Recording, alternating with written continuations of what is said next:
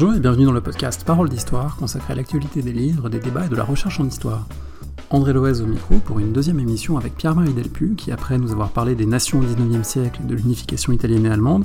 parle plus particulièrement de l'Italie du Sud, à laquelle il a consacré une thèse devenue un livre, Un autre Risorgimento dans le royaume des deux Siciles. On l'écoute avec encore une fois des excuses pour la mauvaise qualité audio de l'émission qui va suivre. Seconde émission avec Pierre-Marie Delpu qui euh, a parlé dans une émission précédente des nouveaux programmes de première et de la question des nations au XIXe siècle. Là, on va centrer euh, la discussion sur le travail qu'il vient de publier, euh, qui est issu de sa thèse à l'école française de Rome, qui s'appelle Un autre risorgimento, la formation du monde libéral dans le royaume des deux Siciles entre 1815 et 1856. Et donc, on va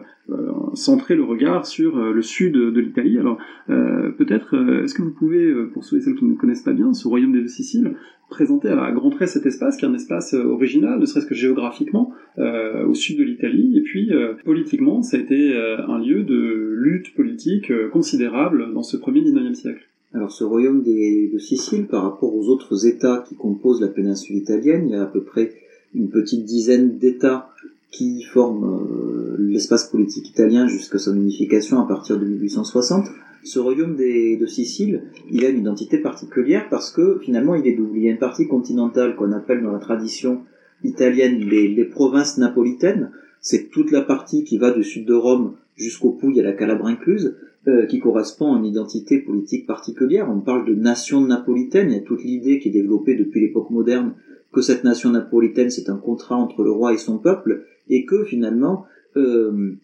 les Napolitains, les Calabrais, les euh, gens des Pouilles, les euh, gens de la Basilicate ont pour euh, très commun de s'identifier à cette nation napolitaine qui leur est commune et par conséquent d'être fidèles au roi de Naples. La Sicile présente une problématique tout à fait particulière au sens où elle a connu des expériences politiques qui diffèrent de celles du royaume de Naples en particulier. Bon, je l'ai, je, l'ai pas dit lorsque j'ai présenté la partie continentale, mais le royaume de Naples a subi une expérience politique euh, tout à fait marquante au début du XIXe siècle, qui est ce qu'on appelle le Decennio Francese, une période euh, de soumission à l'ordre napoléonien, où ce sont d'abord le frère de Napoléon, Joseph, puis son beau-frère Joachim Murat, qui ont euh, imprimé finalement au, à la partie continentale du royaume des, de Sicile un certain nombre de structures politiques, administratives, institutionnelles, qui étaient calquées sur la France de la Révolution et de l'Empire. Toutes ces expériences n'ont pas été vécues par les Siciliens, puisque euh, entre 1806 et 1815, au, cours de ce Decennio Francese, la monarchie napolitaine s'est réfugiée à Palerme et finalement la Sicile est passée sous le contrôle informel des Britanniques au moment où les Britanniques cherchaient à établir un vaste empire informel qui euh, visait à protéger en gros la, la, route des Indes et la Sicile était un maillon de cet espace. Alors la Sicile, je ne l'ai pas proprement parlé étudié dans mon livre puisque les dynamiques politiques sont beaucoup trop différentes. À la fois, la Sicile se rattache à des cultures politiques, à des dynamiques politiques qui sont tout à fait différentes, qui la, rattachent plutôt au reste de l'Italie, c'est plutôt le royaume de la, partie napolitaine qui est un petit peu un cas à part, et d'autre part, euh, la, Sicile insulaire est traversée par un certain nombre de dynamiques autonomistes, par des dynamiques indépendantistes, qui prennent une place particulière, une ampleur particulière au moment des révolutions que cet espace connaît, en particulier en 1820-1821, en 1848, la question du séparatisme sicilien est tout à fait importante, et elle explique en particulier le fait que les Siciliens étaient très rares à apporter leur soutien au mouvement révolutionnaire napolitain, puisqu'ils étaient perçus, ils étaient conçus, ils étaient pensés comme des mouvements politiques qui ne pouvaient faire rien d'autre que de reproduire la domination napolitaine sur la Sicile. Ainsi, il y a une nation sicilienne qui est pensée comme étant distincte de la nation napolitaine, et finalement, cette dimension particulière des appartenances politiques, elles persistent tout au long du XIXe siècle, avec le fait qu'elles vont coexister, en particulier lorsque s'imposera l'idée italienne, cette euh, double conception finalement de l'appartenance à la nation euh, va se préciser autour de l'appartenance à la fois à la nation napolitaine ou sicilienne et de l'appartenance beaucoup moins forte et beaucoup plus euh, limitée finalement à la nation italienne. Vous avez évoqué ce Decennio Francese qui est euh, si important. Il est important euh, euh, d'une manière paradoxale, puisque d'un côté vous avez des gens qui ont servi l'administration de Murat, qui ont travaillé, qui ont aussi des, occasions de promotion sociale, etc., qui peuvent en garder un relatif bon souvenir. vous avez aussi des gens qui ont vécu ça comme une tyrannie et en développent une mémoire absolument noire et négative. Et puis vous avez paradoxalement la monarchie restaurée des Bourbons, qui trouve finalement assez efficace au moment d'être restauré sur son trône en 1815, d'avoir des impôts qui rentrent bien, des tribunaux qui fonctionnent, autrement dit, une forme d'efficacité administrative sur laquelle on ne va pas revenir. Et là, contrairement à une idée peut-être reçue sur ce qu'est une restauration en 1815, le royaume des deux Siciles n'est pas un endroit où on va chercher à revenir à l'ancien régime et euh, rayer d'un trait de plume tout ce qui a été fait durant cette décennie. Alors je crois qu'il faut bien distinguer les trois attitudes que vous évoquez. La première, finalement, des anciens serviteurs qui vont euh, rester attachés au souvenir du Decennio Francese est une option qui demeure très minoritaire dans le paysage politique et social napolitain. C'est quelque chose finalement que on va euh, trouver plutôt chez des officiers, plutôt chez des gens de l'administration, mais ils sont vraiment pas nombreux. Euh, finalement, pour la majorité des habitants du royaume de Sicile, ce royaume qui a, qui a, eu, qui a eu pour particularité, enfin cette expérience politique qui a eu pour particularité euh, de remplacer des régimes d'autorité de domination qui étaient pensés à l'échelle locale autour d'un seigneur, autour d'un baron, par un système centralisé, c'est quelque chose qui a extrêmement posé problème aux populations méridionales. En grande partie parce que euh, le système de prélèvement de l'impôt dépendait au départ de logique locale et devient finalement, à partir de Decennio Francese, un système national dont on perçoit mal quels sont les rouages on perçoit mal comment va, fonctionner finalement l'administration fiscale.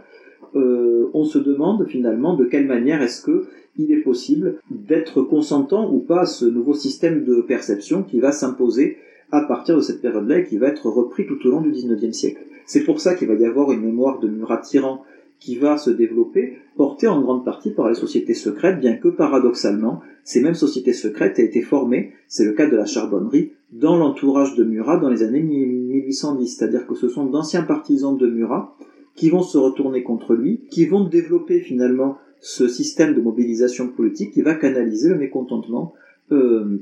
populaire contre Murat. Ainsi, euh, on remarque qu'une grande partie des gens qui étaient dans l'opposition à Murat avant 1815 sont parmi les opposants aux Bourbons euh, après 1815, ce qui va dans le sens d'une continuité entre les deux expériences politiques euh, du Decennio Francese et de la Restauration. J'en viens à la troisième situation que vous avez évoquée, qui est celle de l'administration napolitaine, où finalement la, restauration au pouvoir des Bourbons à partir de 1815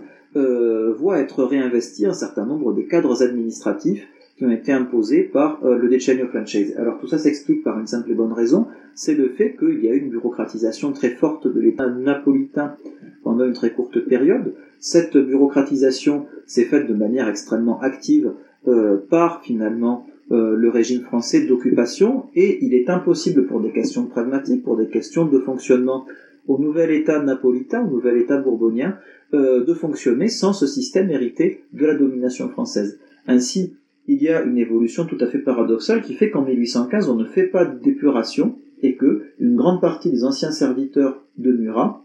en particulier dans l'administration, vont être réinvestis par les Bourbons. Le seul moment où on envisage une épuration à grande échelle, c'est après la révolution de 1820-1821, première expérience de la contestation politique donc auquel cette monarchie restaurée est confrontée. Finalement, euh, après cette expérience, euh, il y a une psychose qui se développe chez les contre-révolutionnaires qui voudraient que euh, les révolutionnaires de 1820-1821 aient voulu rétablir au trône Joachim Murat autour d'un certain nombre de ces actes symboliques, comme c'était le cas de la proclamation de, Rimini, qu'en fait il ne revendique pas du tout, mais qui a été très largement monté en épingle. Ainsi, il y a une identification euh, de ces opposants politiques comme étant des libéraux, le terme commence à être utilisé, on les appelle des libéraux, en fait ce, sont ce qu'on appellerait ailleurs en Europe des patriotes, c'est pas tout à fait la même chose que ce qu'on appelle en France ou en Angleterre des libéraux et le, libéralisme. D'ailleurs le terme n'existe pas en tant que substantif euh, dans le royaume des deux, des deux Siciles. En tout cas, euh, il y a une différence entre ce que projette la monarchie bourbonienne sur ses opposants politiques et ce qu'ils sont vraiment et sur ce qu'est la, réalité de leurs intentions. C'est lorsqu'il y a une contestation massive dans l'administration en 1820-1821 que la monarchie bourbonienne ne voit pas d'autre solution que d'engager une épuration de masse à partir de 1822. Vous l'avez dit, euh, l'opposition au Bourbon, qui naît euh, et se coagule à partir de 1815, euh, elle se fait largement de manière secrète, à travers la charbonnerie, qui a beaucoup ensuite alimenté l'imaginaire de Stendhal ou d'Alexandre Dumas, de, de, toute une série d'auteurs évidemment. alors ça pose une question en termes de sources, comment on étudie les sociétés secrètes, comment on étudie une politisation qui se fait de façon cachée dans un espace politique qui n'est pas un espace politique ouvert où toutes les opinions sont légales, hein, c'est le même type de problème qui se pose pour le livre de Jean Tardy qui étudiait l'âge des ombres hein, euh, sur les, conspirations euh, en France en particulier. Comment vous avez fait pour euh, voilà travailler À partir de quelles sources vous avez travaillé pour restituer un petit peu ces logiques de politisation, d'opposition au Bourbon alors ces sociétés secrètes, quand on veut en restituer la place et le fonctionnement, on ne peut le faire que par une approche qualitative, tout simplement parce que les sources dont on dispose, ce sont des sources policières et elle donne forcément une vision partielle du phénomène qui est liée aux dénonciations, qui est liée aux enquêtes, et finalement euh, on est en présence dans le royaume des deux Siciles à cette époque-là d'un système policier qui fonctionnait mal et qu'on a essayé de réformer tout au long du XIXe siècle jusqu'à l'intégration de ce royaume à l'Italie unie en 1860. Euh, cependant, euh, ces sources policières donnent une vision partielle du phénomène et elles ne permettent d'appréhender que des fonctionnements avec l'idée que euh, les fonctionnements qui sont décrits sont assez largement nourris euh, finalement de lieux communs, de peurs qu'on va projeter sur ces opposants politiques, on va sur euh, on va surévaluer leur lien avec le Decennio Francese, on va surévaluer leur capacité d'organisation alors que très souvent on se rend compte que les effectifs des sociétés secrètes, on a quelques exemples bien documentés pour des provinces qui le montrent, sont faibles avant la révolution de 1820-1821, alors que ils euh, sont multipliés par 3 ou par 4 au moment de la révolution finalement, ce sont des effets de ralliement qui sont euh, qui, qui, sont liés à des, à des, phénomènes de normalisation politique, c'est-à-dire que euh, avant une révolution, c'est plus difficile d'être un opposant que lorsque ces opposants sont au pouvoir au moment de au moment du, du régime qui est institué par la révolution. Ainsi, l'approche que l'on peut faire de ces, de ces sociétés-là, et justement les charbonneries ne, ne, sont pas le seul exemple, il y a d'autres sociétés secrètes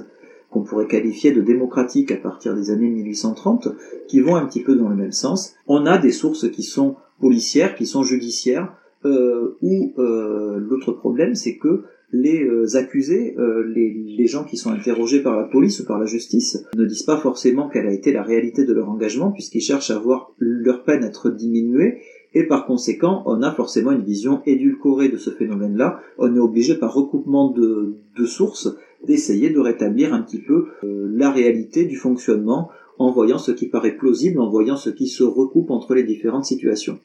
Alors, euh, minimiser quand on est face à des juges et qu'on cherche évidemment à ne pas être lourdement condamné, ou peut-être au contraire amplifier si on écrit ses mémoires en tant que héros révolutionnaire euh, des années plus tard. C'est le cas notamment de personnages comme Guglielmo Pepe, qui est l'une des grandes figures de cette histoire. Alors j'ai évoqué le cas de Guglielmo Pepe. Alors lui, les mémoires qu'il écrit qu'il a publié en 1847. Il est alors en exil en France, comme c'est le cas de beaucoup euh, de patriotes napolitains, en tout cas les plus visibles, les plus euh, politisés, entre guillemets. Euh, quelqu'un comme Guglielmo Pepe affiche clairement quelle est son intention quand il écrit ses mémoires. Il y a une sorte de pacte de lecture au tout début de ses mémoires où il dit finalement qu'il veut montrer qu'il est un bon patriote et que tout ce qu'il décrit c'est le parcours d'un patriote parfait. Alors il faut évidemment prendre une certaine distance lorsqu'on lit ses mémoires, il faut les prendre avec un certain esprit critique, ce qui donne une vision un peu plus, un peu plus claire, un peu plus fidèle de euh, ce à quoi ça correspondrait, ce sont les mémoires qui sont publiées au moment des, des révolutions, un certain nombre au moment de la révolution de 1820-1821, où des patriotes qui viennent des provinces décrivent bien évidemment en enjolivant un petit peu la situation euh, pour les besoins de la propagande de la révolution, euh, finalement, euh, ce qu'on constate, c'est que il y a toute une littérature de glorification, toute une littérature de justification qui permet de voir comment est-ce que ce phénomène-là fonctionnait. Vous avez évoqué cet exil de Guglielmo Pepe, et l'exil, c'est une expérience politique fondamentale pour beaucoup de ces patriotes, de ces libéraux, l'exil et la prison.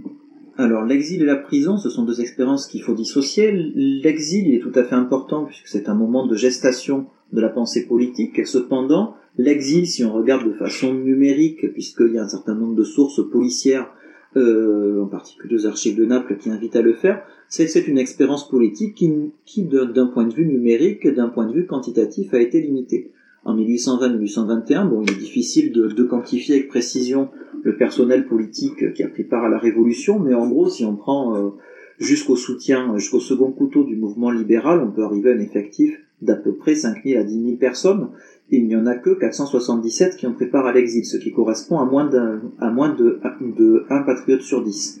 Autrement dit, ceux qui partent en exil, c'est ceux qui peuvent se le payer, ceux qui veulent échapper à des condamnations, et finalement cet exil, il va répondre à des logiques qui sont assez complexes et assez contradictoires. Finalement, ceux qu'on va le plus voir et le plus retenir parce que ce sont ceux qui ont le, plus écrit, ceux qui ont été le plus associés au légendaire de la construction de la, nation italienne, finalement ces exilés-là, ils sont minoritaires et euh, ils prennent part euh,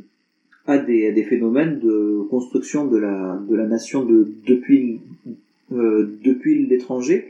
euh, qui se font dans des cercles de rencontres qui sont transnationaux, qu'on trouve en particulier à Paris, qu'on trouve à Marseille, qu'on trouve à Londres. Un autre aspect de cet exil, c'est le fait que la grande majorité numérique de ces exilés part dans des espaces qui sont proches, dans lesquels il n'y a pas forcément de combat politique à mener. Une grande partie d'entre eux, pour des raisons de facilité, traversent les Abruzes et se rendent dans les États de l'Église, où il n'y a rien à faire d'un point de vue politique, si ce n'est se cacher poursuivre une vie normale en sachant que si on est persécuté par la police romaine, on peut repasser la montagne et se retrouver dans la partie nord du royaume de Sicile. Il y a des circulations clandestines qu'il est très difficile d'observer avec précision. Il y a la même chose pour des gens des Calabres ou des Pouilles qui se rendent dans la régence de Tunis, qui a une tradition d'accueil euh, des étrangers, sauf que ces étrangers posent le problème d'être chrétiens et posent le problème de la coexistence confessionnelle avec les musulmans. Par conséquent, dans un endroit comme dans l'autre, il y a une prise de distance par rapport à la politique. Donc le modèle qui a été établi par un certain nombre de travaux d'histoire politique sur, l'exil des patriotes italiens ne marche pas tout à fait pour ces patriotes napolitains, pour, pour la majorité d'entre eux, si on regarde les choses d'un point de vue quantitatif, l'exil est plutôt un moment de, de dépolitisation, de déconstruction de l'activité politique, parce que la priorité, ça reste la survie économique. Bon, évidemment, il y a tous les exilés qu'on ne peut pas observer parce que les sources qu'on a sont des sources de la surveillance, ce sont des sources lacunaires, a évidemment tous ceux qui n'ont pas été enregistrés. La prison, c'est quelque chose de différent, sauf que ces deux expériences, pour aller vite, sont reliées dans les discours des patriotes sous une catégorie commune. Ils la relient à une expérience qu'ils appellent le martyr, hein, qui euh, ne désigne pas forcément la mort politique, euh, qui fait référence à l'ensemble des souffrances qui ont été subies, qui ont été endurées, euh, par des patriotes au titre de leur engagement politique. Alors il n'y a pas de consensus euh, sous ce qu'on place derrière ce terme, néanmoins il y a toute une rhétorique du martyr, il y a des cultes de martyrs qui se développent à partir des années 1840, en particulier pour des acteurs populaires, et tout ça va prendre une importance tout à fait nette, tout à fait significative au moment de la révolution de 1848 au détour de la question de l'exil, euh, ça pose parfois problème pour les gouvernements des pays d'accueil. Je pense à l'affaire Galotti que vous racontez, euh, qui, sous la Restauration en France, a fait débat à la Chambre, puisque euh, il était question de cet exilé napolitain. Est-ce qu'on le renvoyait chez lui? Est-ce qu'on l'extradait ou pas? C'était aussi un lieu de cristallisation des débats politiques français. Alors justement, sans en faire la, la, seule source de ce débat politique, l'affaire Galotti s'inscrit à un moment où la France est confrontée à des afflux croissants euh, de réfugiés politiques, des, des afflux croissants d'exilés, qui vont euh, devenir une préoccupation centrale des pouvoirs publics. Les travaux de Delphine Diaz euh, sur l'asile et sur l'exil l'ont bien montré. Alors, on est à un moment où on commence à réfléchir au dispositif de, de, prise en charge de ces exilés toujours plus nombreux, et en particulier se prépare le statut du réfugié politique, le, le statut de l'asile, qui va être voté en 1832 l'affaire Gallo qui va être une contribution importante à ce débat, en grande partie parce que un certain nombre euh, des acteurs politiques du libéralisme français se posent la question du sort euh, à accorder à ces étrangers, en particulier à un moment où ces libéraux se posent la question de, de, ce qu'ils appellent le sentiment d'humanité, une notion qui est inspirée de la philosophie des Lumières. Ils se posent la question de la philanthropie et de ce qu'ils vont faire finalement du traitement, du statut qu'ils vont accorder euh, à ces étrangers. L'affaire Galotti prend d'autant plus d'importance que les mémoires de Galotti, qui ne parlent qu'italien, sont traduites par euh, un autre de ses camarades d'exil, qui est un salernitain lui aussi, qui s'appelle Vecchiarelli. Vecchiarelli euh, traduit en français et publie les mémoires de Galotti en 1831, et finalement cette, publication, qui devient peut-être pas un best-seller de l'époque, mais qui a quand même une, grande influence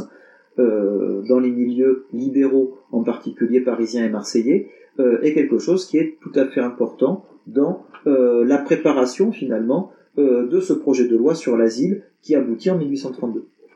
Votre travail interroge à nouveau frais sur ce terrain du sud de l'Italie une question qui est une question classique dans l'histoire du 19e, on a déjà fait allusion au cours de précédentes émissions, c'est la question de la politisation populaire euh, et comment elle fonctionne? Il y a un petit peu deux schémas qui s'opposent, celui de la descente de la politique vers les masses, suivant les travaux de Maurice Agulon, et puis au contraire l'idée d'une forme d'autonomie des pratiques euh, populaires autour notamment de la notion d'économie morale et euh, d'un rapport ordinaire des villageois à la politique. Alors, en prenant ce terrain du sud de l'Italie, comment vous revenez sur ce débat et comment vous voyez les formes de politisation propres à ces milieux libéraux et à ces couches populaires qu'ils essayent de politiser contre la monarchie des Bourbons? Alors il y a deux phénomènes qu'il faut bien dissocier, euh, comme vous l'avez bien dit. D'un côté, la descente de la politique vers les masses, telle qu'on la voit en France, telle qu'on la voit dans d'autres États italiens, qui se fait par des, par des gens qu'on pourrait qualifier d'élite, c'est-à-dire euh,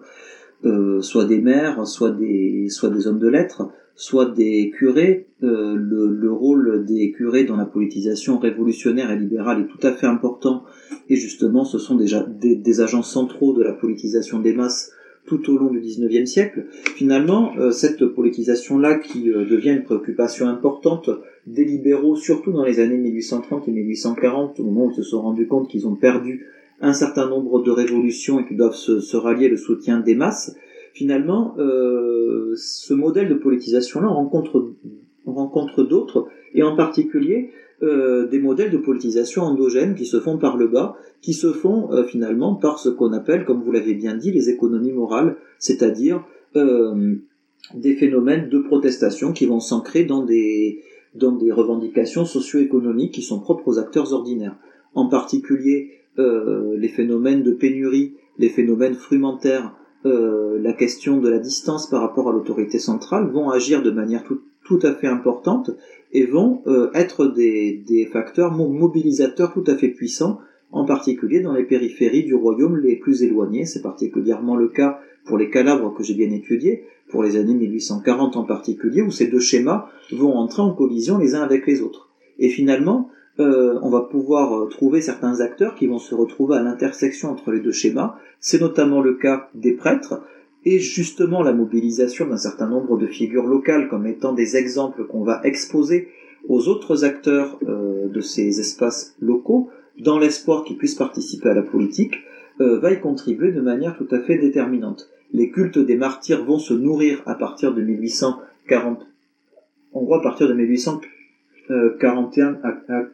à 44, on a les principales expériences politiques en ce sens. Euh, finalement, à ce moment-là, les cultes de martyrs vont euh, prendre une dimension particulière au sens où ils vont devenir des cultes de martyrs populaires qu'on va euh, identifier à des noms de, personnes, c'est-à-dire que n'importe qui va pouvoir prétendre être un martyr. Il va y avoir une culture du martyr qui va se développer, telle que, finalement, il y a un patriote qui est très actif dans les années 1850, qui écrit dix ans plus tard, euh, après l'unification, il écrit, en parlant de ce mouvement libéral, qu'il y avait euh, toute une incitation finalement à devenir un martyr. Euh, finalement, il dit le martyr politique est une tradition dans les provinces méridionales, au sens où finalement euh, ces cultes qui sont montrés, qui sont fortement, qui, sont très fortement mis en scène dans la société méridionale, constituent en quelque sorte des exemples exposés aux acteurs ordinaires pour les inciter à participer à la vie politique. Là encore, on retrouve toute la dimension de l'émotion politique qui est centrale, qui est mobilisatrice, hein, puisque on fait référence au sacrifice euh, pour la cause euh, d'un engagement, on fait référence à l'admiration qui est due à ces martyrs politiques, on fait référence à la vénération qui leur est due également, et euh, finalement toutes ces émotions parviennent à canaliser des phénomènes de politisation qui se font très souvent à la base et sans qu'il y ait nécessairement de lien avec les élites politiques. Cette politisation, elle se déploie de façon euh, violente, conflictuelle, euh, dans les grands épisodes que sont les, moments révolutionnaires de 1820-21 et de 1848, mais euh, votre travail montre aussi, rappelle aussi qu'il y a des épisodes plus méconnus, peut-être de plus basse intensité, que tout au long de la période, finalement, des gens ont eu comme projet d'assassiner le roi, de faire un débarquement depuis, depuis la France, depuis la Sicile, de prendre le pouvoir, et que ça a parfois donné lieu à des tentatives plus ou moins avortées, autrement dit. il faut aussi dépasser cette focalisation sur les grands épisodes pour retrouver euh, des pratiques politiques et des projets politiques euh, parfois inaboutis. En fait, euh, si on suit les spécialistes de sciences sociales, en particulier de sciences politiques, on est invité à repenser la chronologie du politique en dehors des grands événements, en particulier en dehors des, des révolutions. par exemple, les travaux qui sont maintenant un peu anciens de Michel Daubry sur les crises politiques appelaient finalement à s'intéresser à ce qu'il appelle les conjonctures fluides, c'est-à-dire un ensemble de périodes où, en apparence il ne se passe rien, mais où si on regarde de manière un peu plus fine l'activité politique, on se rend compte qu'il y a des convulsions qui peuvent euh, susciter l'intérêt des chercheurs et qui peuvent montrer quels sont les états qu'on pourrait qualifier de routiniers du politique, comment est-ce que se présente en gros l'activité politique, comment se présente la politisation quand il n'y a pas d'événement politique qui, qui, soit un événement politique qui, qui soit majeur. Alors, euh, ce qui est tout à fait visible et qui a retenu mon attention, ce sont les euh, épisodes assez récurrents qui ont pu se, jouer hein, tout, au long de la période que j'ai étudiée, comme les débarquements, les, projets de débarquement dans les Calabres, sauf qu'ils sont conçus de manière isolée, on va dire qu'il peut y avoir jusqu'à une quinzaine de, projets simultanés, mais qui n'aboutissent pas parce que ils, euh, ils sont faits par des personnes différentes qui se concertent pas. Même chose pour les projets de tyrannicide. Alors qu'est-ce qu'on fait quand on ne peut pas tuer le roi directement On s'en prend à ces images? C'est ce qu'a montré Manuel Furex pour la France de la même époque. Et euh, il y a une euh, identification finalement symbolique entre des, des, pratiques politiques qui a priori n'ont rien à voir les unes avec les autres, parce que on va euh, attacher de l'importance à des symboles euh, qui sont tout à fait signifiants de la manière dont, on perçoit, dont on envisage le, les phénomènes politiques l'iconoclasme révolutionnaire, qui se joue également par ailleurs en dehors des seuls épisodes de la Révolution, constitue une donnée politique importante qui se poursuit jusqu'en 1856. D'ailleurs, si j'ai choisi cette date limite de 1856, c'est parce qu'il y a le seul véritable projet de tyrannicide où euh, son protagoniste a été pratiquement jusqu'au bout. Bon, il n'a pas réussi à tuer le, roi, mais il a abouti quand même à un attentat sur la personne du roi, sur la personne de, de Ferdinand II, à la suite euh, à, la suite de laquelle il a été arrêté, il a été exécuté. En tout cas, cet attentat a été très fortement mis en scène, hein, à une époque où le religieux contribue de façon déterminante à la légitimation du politique. Euh, à ce moment-là, finalement, euh, le fait de faire cet attentat, euh, le, fait de faire cet attentat un 8 décembre, jour de l'Immaculée Conception, c'est quelque chose qui est tout à fait symbolique, d'autant que euh, le tyrannicide qui s'appelait Gesila Milano, qui était un, un, paysan calabrais enrôlé dans l'armée, euh, s'était entouré d'un certain nombre de prêtres de la communauté calabraise de Naples qui ont servi justement à légitimer son action. Le sud de l'Italie, euh, au XIXe siècle et, encore par la suite, a, semble poser problème à d'autres Italiens qui réfléchissent au fait que euh, politiquement, il ne fonctionne pas de la même manière, qu'il semble y avoir un retard, un retard de modernité, que la construction nationale s'y fasse plus difficilement, il y a différents diagnostics qui peuvent être portés. Alors, vous, en ayant travaillé sur cette question et sur ces libéraux eux-mêmes et leur, et leur politisation, euh, comment vous jugez euh, notamment ce que vous montrez, c'est-à-dire l'attachement très longtemps à l'idée d'une patrie napolitaine? Est-ce que ça s'explique par un déficit d'instruction de modernité comme on aurait tendance à le dire au Nord. Est-ce que ça s'explique par la force de ces idées de petite patrie autour notamment des, idées de, Vico euh, et d'autres auteurs qui ont réfléchi à, la nation napolitaine? Est-ce que ça s'explique par des structures économiques et sociales qui sont très différentes de celles du nord de la péninsule? Comment, comment vous euh, regardez finalement ce diagnostic que l'on peut porter sur euh, cette politisation jugée incomplète, imparfaite par d'autres Italiens dans le cadre du grand projet national italien? Alors la question de l'arriération, elle était, elle était déjà avancée par les, par les étrangers qui allaient à Naples au XVIIIe siècle. Hein. Ils finissaient leur grand tour à Naples, ils avaient très peur de, de certains quartiers, ils avaient très peur de ce qu'on appelait à l'époque les Lazzaroni, qui sont des, des gens napolitains du, du, peuple, sur lesquels il y a toute une série de, de constructions littéraires qui sont encore très vivaces au XIXe siècle. Alors euh, finalement, cet attachement qui est encore, encore persistant, qui est encore d'actualité euh, même aujourd'hui, j'y reviendrai, à la nation napolitaine plus qu'à l'Italie s'explique par plusieurs choses. D'abord, il y a un régime identitaire qui fait que euh, la force de l'attachement à la nation napolitaine, en particulier au roi de Naples, demeure quelque chose de tout à fait important tout au long de cette période et empêche un réel soutien finalement à l'Italie. Finalement, on ne soutient dans les années 1850 les projets italiens du Piémont que parce qu'ils sont une alternative à la tyrannie de, Ferdinand II, donc le roi de Naples qui a été euh, diabolisé par Daumier comme étant le, roi sur sa terrasse alors que euh, dans, dans la rue se jouaient les massacres du 15 mai 48. Là, il, Bomba, hein, on le surnomme comme ça aussi. C'est comme ça qu'on le, qu'on le surnommait à l'époque, en tout cas à l'étranger, on ne trouvait pas trop cette expression dans le royaume des, de Sicile. En tout cas, euh, finalement, c'est plus euh, par identification du projet italien à l'opposition que euh, un certain nombre de Napolitains se sont ralliés à cette idée italienne. Et puis il y a aussi la, la force des structures économiques et sociales qui a été tout à fait déterminante, puisque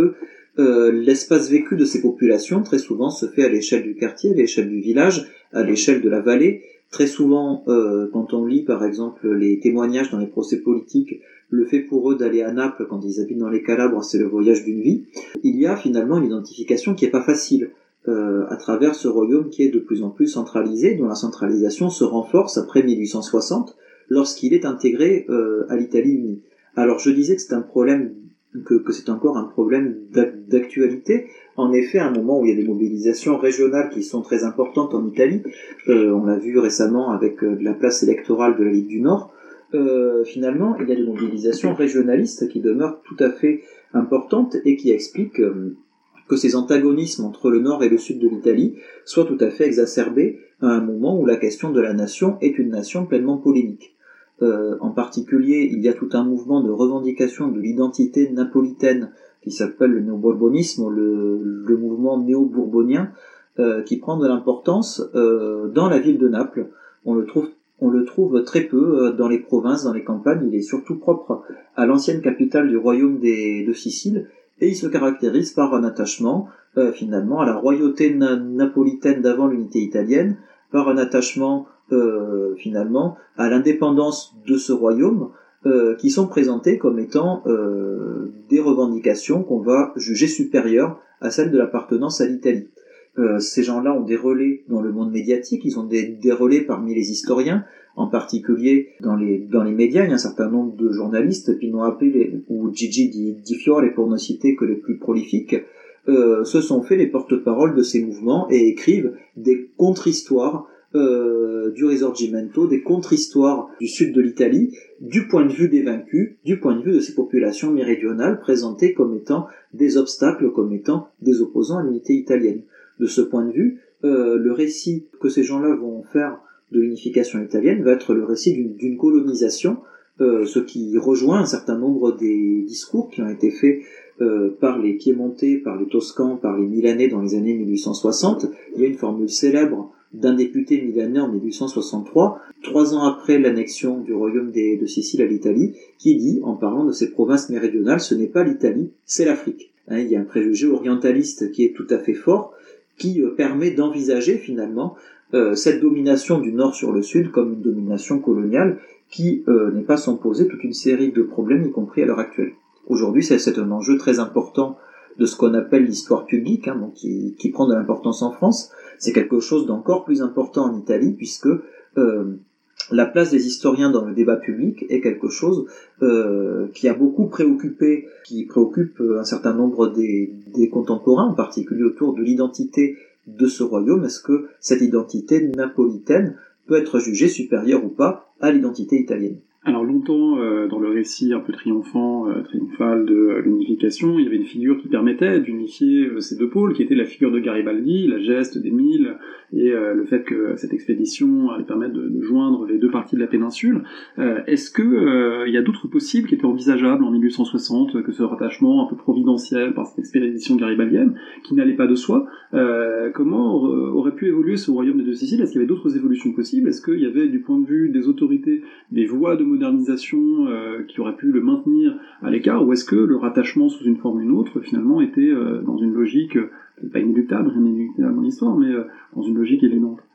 Alors, si on s'attache à la situation du royaume de, Sicile en 1859, il sort d'une période de 29 ans de tyrannie, qui a été celle de Ferdinand II, qui laisse la place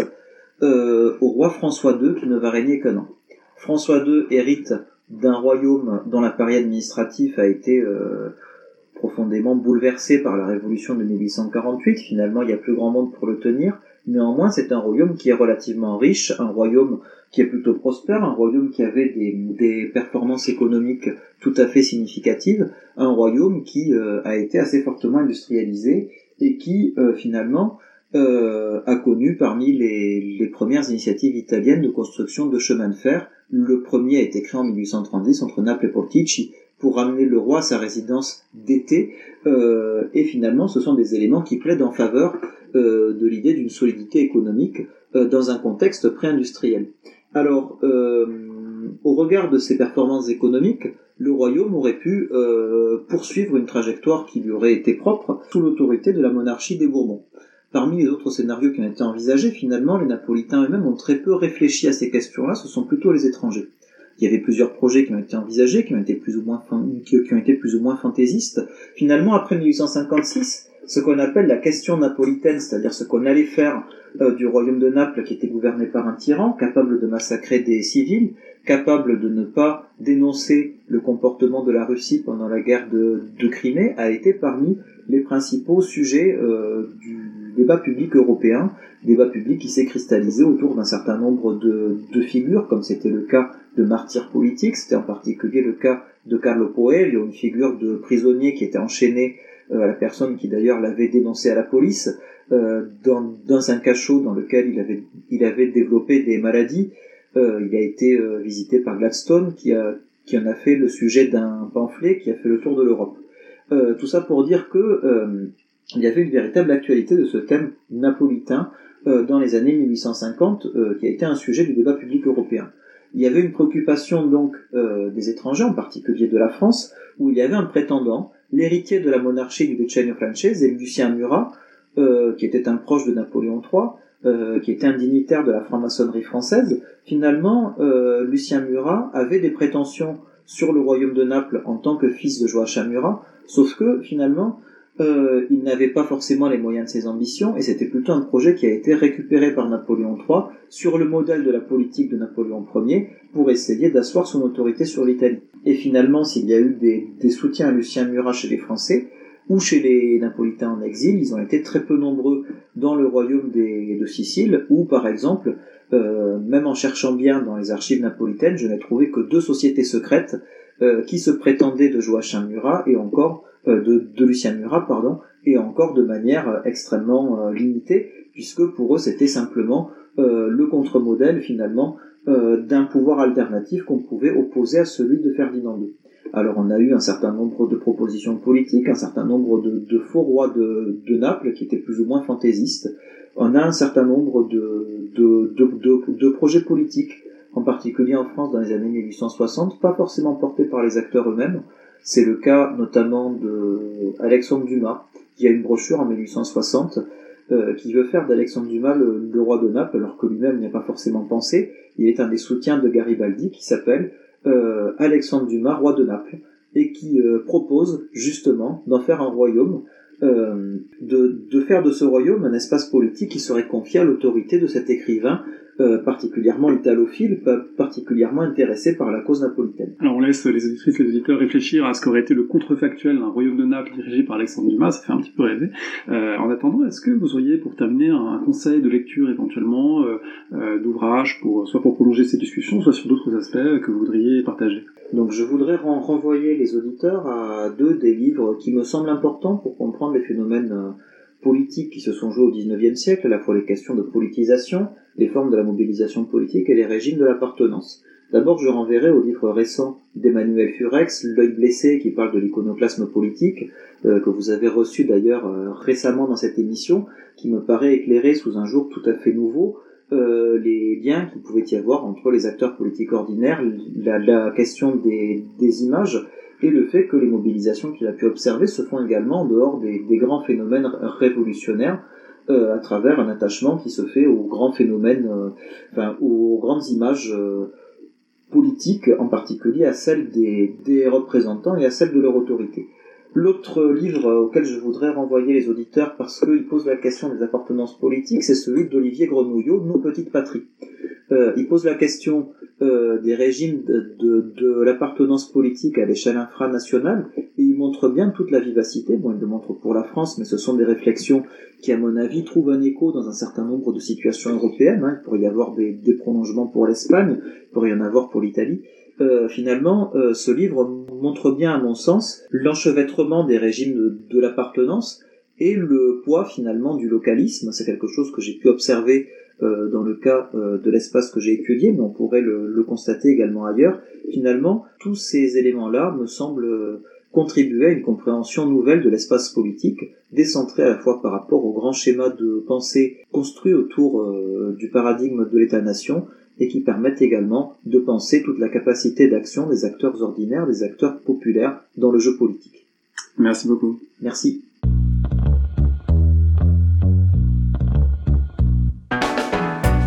Merci de nous avoir écoutés. Rendez-vous sur le site www.paroledhistoire.fr pour toutes les informations sur le podcast, pour vous abonner, écouter ou télécharger les autres émissions.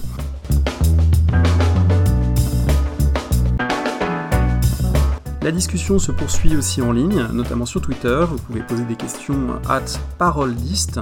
et à bientôt pour un prochain épisode.